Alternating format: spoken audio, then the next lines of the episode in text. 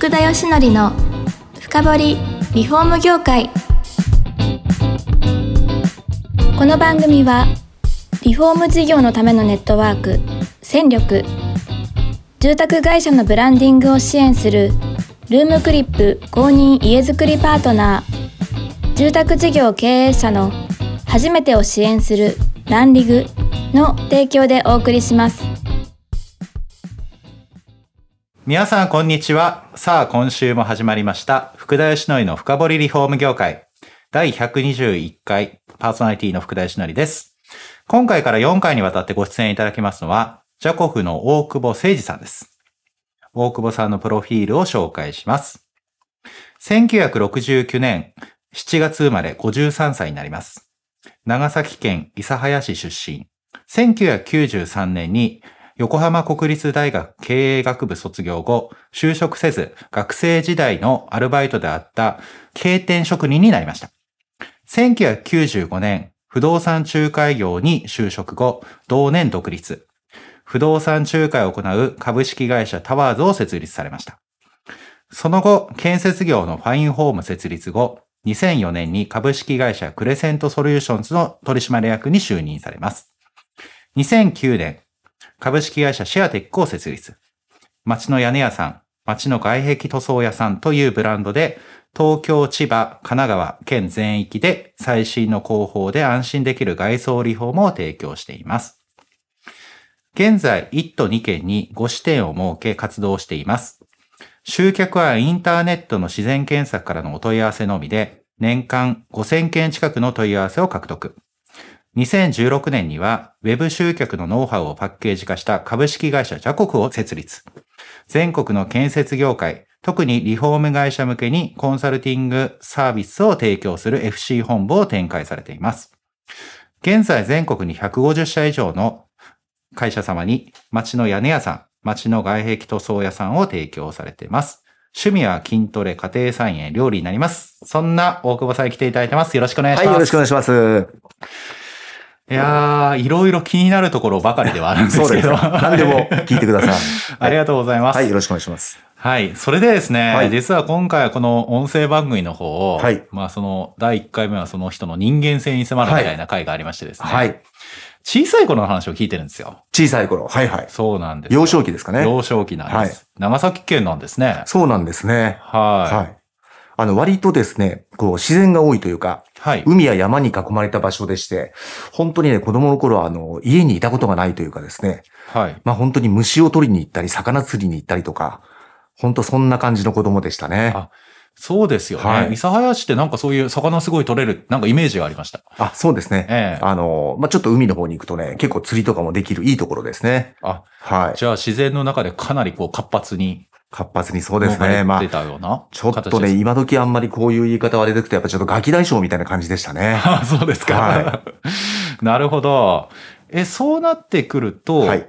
あの、この関東の方に出られたのは大学の時っていうことですかね。あ、そうですね。あの、大学に進学するのがきっかけで横浜に出てきましたね。あ、そうですか。はい。いや、でも、その、珍しいのはですよ。はい。いや、なんか、結構、あれじゃないですか。高学歴な横浜国立大学に行かれて、はい。収束せずに職人になられるってなかなか珍しいですよね。そうですね。えー、これ、あの、私ですね、当時その、ちょっと今、実家がですね、なかなかその仕送りとかもらってなかったもんですから、はい、こう、学費とかですね、生活をこう自分で結構やってたんですよ。はい。ですからこう、割かしもう春休みとか夏休みはね、にかげつぶっ通しでこう、現場に入って働いたりとか、そんなことをやってた学生時代でしたね。あ、かなりじゃあ、もう本当の職人みたい形で。もうバリバリ職人でしたね。あ、そうですか。はい、で、自分で言うのもね、なんですけどこう、仕事がまあまあできてですね。はい。あの、最後はその、請負いで仕事を受けるようになって。はい。あの、本当にいっかげつ入ったら結構な金額をいただいたりとかしてですね。はい。はい。そんな感じで、あの、バイトというかもう本職のように職人をやってましたね。そうですよね。はい。経典というと、あれですか、あの、結構大きな建物。はい。もうですね、場所、はい、あの、建物というと、はい。羽田空港とか。えあの、はい、一番大きな工事をしたあのタイミングですよね。はい、ビッグバードって言われた時、はい、羽田空港を作った後に赤坂 ティービーエス 入って、はい、それから赤坂ブリッツ、あの、はい、ティービーエス の横のスタジオですね、えー。あれをやった後に、あの、横浜倉庫さんわかります？ベイブリッジの脇にこう三角のビルがある。ああ、はいはいはい。あそこやって最後が東京国際フォーラムですね。旧都庁跡の現場をやって、やりましたね。名前言われたらわかるところばっかりじゃないですか。そうですね。はい、まあ当時その大きな現場の、はい、まあ、あの、下請けで入ってたんですけどね。えー、本当に職人として、あの、道具一つ持ってですね、現場を渡り歩いてましたね。いや、ところがですよ、はい、そのまま職人で行かれるかと思いきや、はい、不動産業に入られたと。はい、これなぜだったんですかね。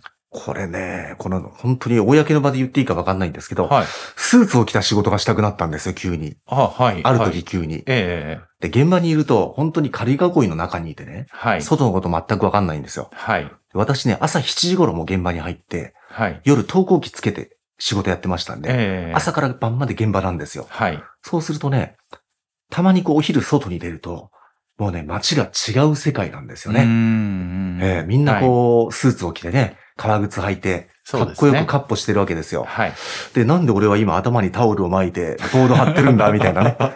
ふと思っちゃったんですよ。はい。にじゅうろく、ななですかね、その頃がね。はい、はい、はい。で、あの、その時ね、なぜか不動産業やってみたいなと思って、はい。いきなり不動産業にね、ちょっと転職したんですよね。へー。はい、珍しがられませんでしょ？でも職人さんから、これ不動産業来るんですか？みたいな。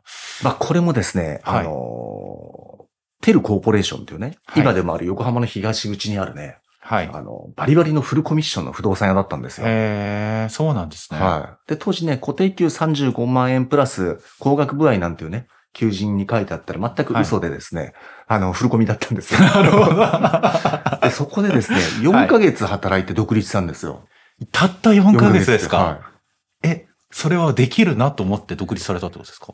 できる。まあ、こういったあれですけどね。はい。ちょっとここカットしてもらった方がいいんですけど。もう余裕でしたよね。ああ、なるほど。はい、結構じゃあ、えー、じゃあ話としては、結構成績をよく収められていて。はい、そうです。まあでもね、給料でね、はい、その最、最もよんかげつの間でもらったマックスの金額がはっぴゃくまんだったんですよね。すごいですね。フルコミでそんなに取られる。さんじゅうごパーセント だから、まあ確か。なるほど。はい、え、そうなると、独立されて立ち上げられたのは、そういう、なんと言いましょう。不動産の営業をガツガツやるみたいな会社を作られたんですか？あ、そうですね。要は仲介会社ですよね。はいはいはい、はい、はい。で、横浜市ってあの、新築建ててる業者さんたくさんあるんですよね。はい。ちっちゃなビルダーさんが。はい。そういったとこはみんな営業持ってないので、仲介に全部出すんですよ。なるほど。え、それをまあ新築だと両手になりますからね。売り主、買い主の。はい。はい。で、まあ週末売り出しをやって、まあお客様をつけてローンを通して契約を成立させるっていうのは本当に単純なそれだけの仕事で。はい。はい。毎週末土日でね、一件ずつ売っていけば、まあ、結構な売り上げにもなったんですね。いや、そうですよね。はい、なるでしょうね。ただ、そのまま不動産で行くと思いきや、大体不動産に入ったら不動産でそのまま行かれるじゃないですか。はい。もう建設業に入られたと。うん。なんかきっかけがあったんですか？これですね。まあ、最終的には私、その不動産仲介業から建て売りも始めるんですけども、はい。建て売りをやる前にですね、やっぱり不動産仲介業ってね、業じゃないんですよね。はい。例えば、仲介業をやっていて、まあいい土地が出てきたと。自社で仕入れたいと思っても、うん、仲介をやってるだけだとね、借り入れできなかったんですよ。はい。お宅は業じゃないよと。要は、仲介屋さんでしょと。あ、いうことで実績もないので。なるほど。だから借り入れもできないんですよ。はい、要は、金利手数料商売みたいに見られちゃうんですよね。はい。不動産屋さんって。が、それが嫌でですね、もう、建設をきっちりやろうと。はい。思って、あの、まあ、建設ができる会社を作ったと。なるほど。で、え、これ会社名がファインホームさんなんで。そうですね。住、住宅をやられてたってことですか？あ、住宅ですね。もうファインホームはね、完全なリフォーム会社なんですよ。あ、そうだったんですか？そうなんですよ。それを作ってやりましたね。はい、あ、なるほど。はい。じゃあ、あの、あれですか、不動産に絡むようなリフォームを取られてたってことですか？あ、そうですね。この時ね、はい、私、あの、今そこそこ皆さんやられてるあの、中古の買取再販。はい。っていうのをメインでやってたんですよ。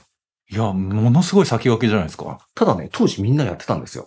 今からにじゅうごねんがみんなやってました。へー。それ専門の会社たくさんあったんですよね。なるほど。はい。で、うん、リフォームもされて売られたってことですか？そうです、そうです。はい。で、不動産やってると窓口的に、はい。売りたいお客様もいらっしゃるんですよね。えー、で、売りたいお客様いらっしゃった時に、どうしても売り急ぐとか、なるほど。もう買いの方で次が決まってるけども、売りが売れないと。はい、ね、ローン付け替えらんないとかっていう時に、はい。まあ、少し安めに買い、買い、買わせていただいて、自社でリフォームをして売ると。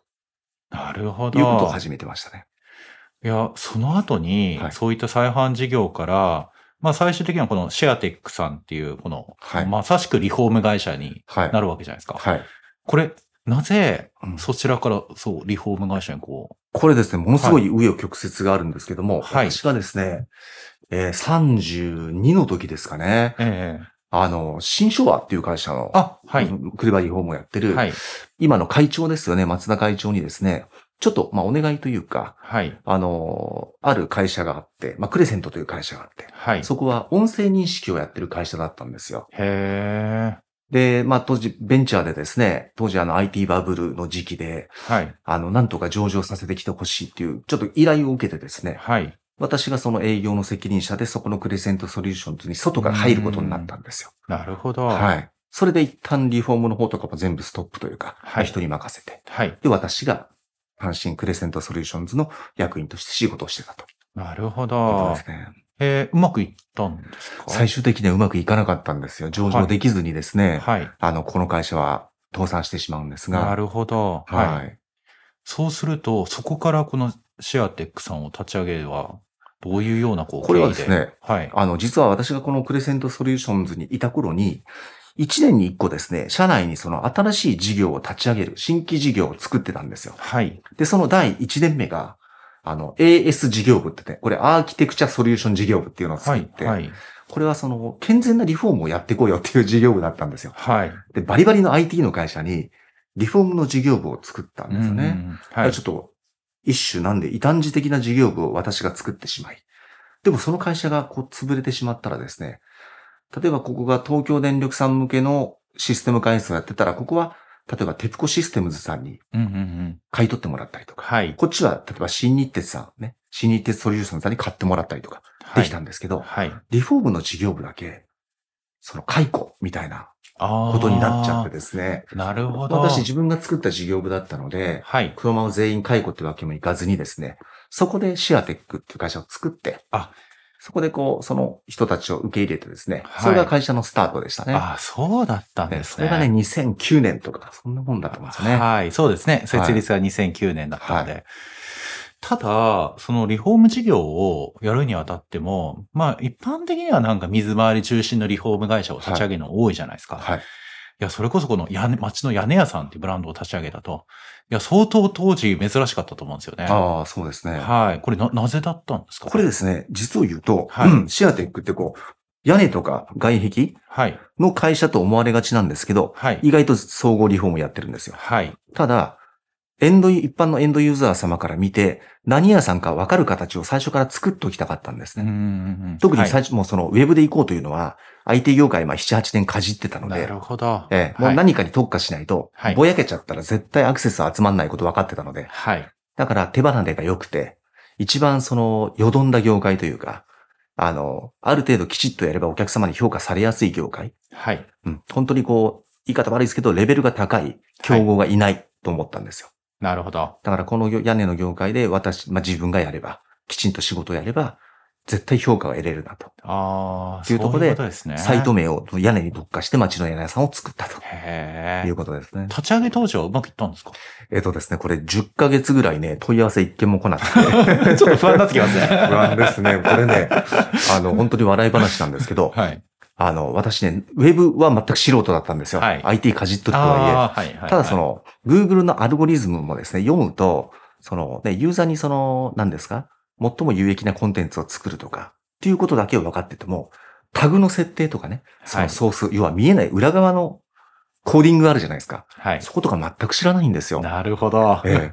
ただ、その当時って、ウェブで集客してるリフォーム会社なんかね、福田さんご存知のように一社もなかったと思うんですよ。いや、多分にせんきゅうねんは、ね、そんな、うちでも記事でウェブとか取り上げるのなかったんです。そうですよね。はい、多分当時ね、ツイッターとかフェイスブックが日本でサービスを開始したぐらいだったので、はいはいはい、だから逆にね、私はその、自分で教えて、答えを教えてくれるのは Google だけだったんですよ。はい。自分で狙ったコンテンツを書いてアップするとですね、当然インデックスされますよね。はい。で、キーワードで、その狙ったキーワードで検索すると、ごひゃくごじゅうまんけん中よんいとかだと結構嬉しいじゃないですか。いや、すごいと思います。そうですよね。はい。で、それをですね、でもよんいってことは上にみっつあるわけですね、まだ強いサイトが。はい。はい。それをね、徹底的に閲覧して、何が負けてるんだろうと。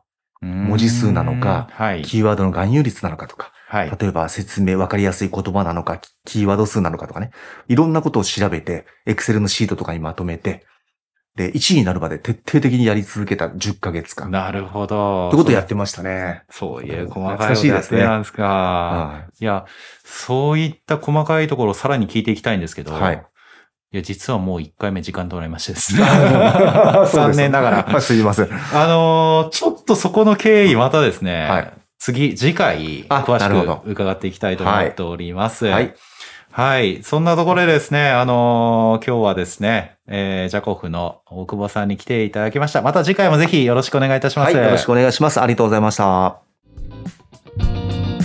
この番組は、住宅業界に特化したコンサルティング会社、ランリグが、長年業界の今を追いかけてきた福田義則をパーソナリティに迎え、確かな実績を持つスペシャリストを毎回ゲストにお招きしてお送りする番組です。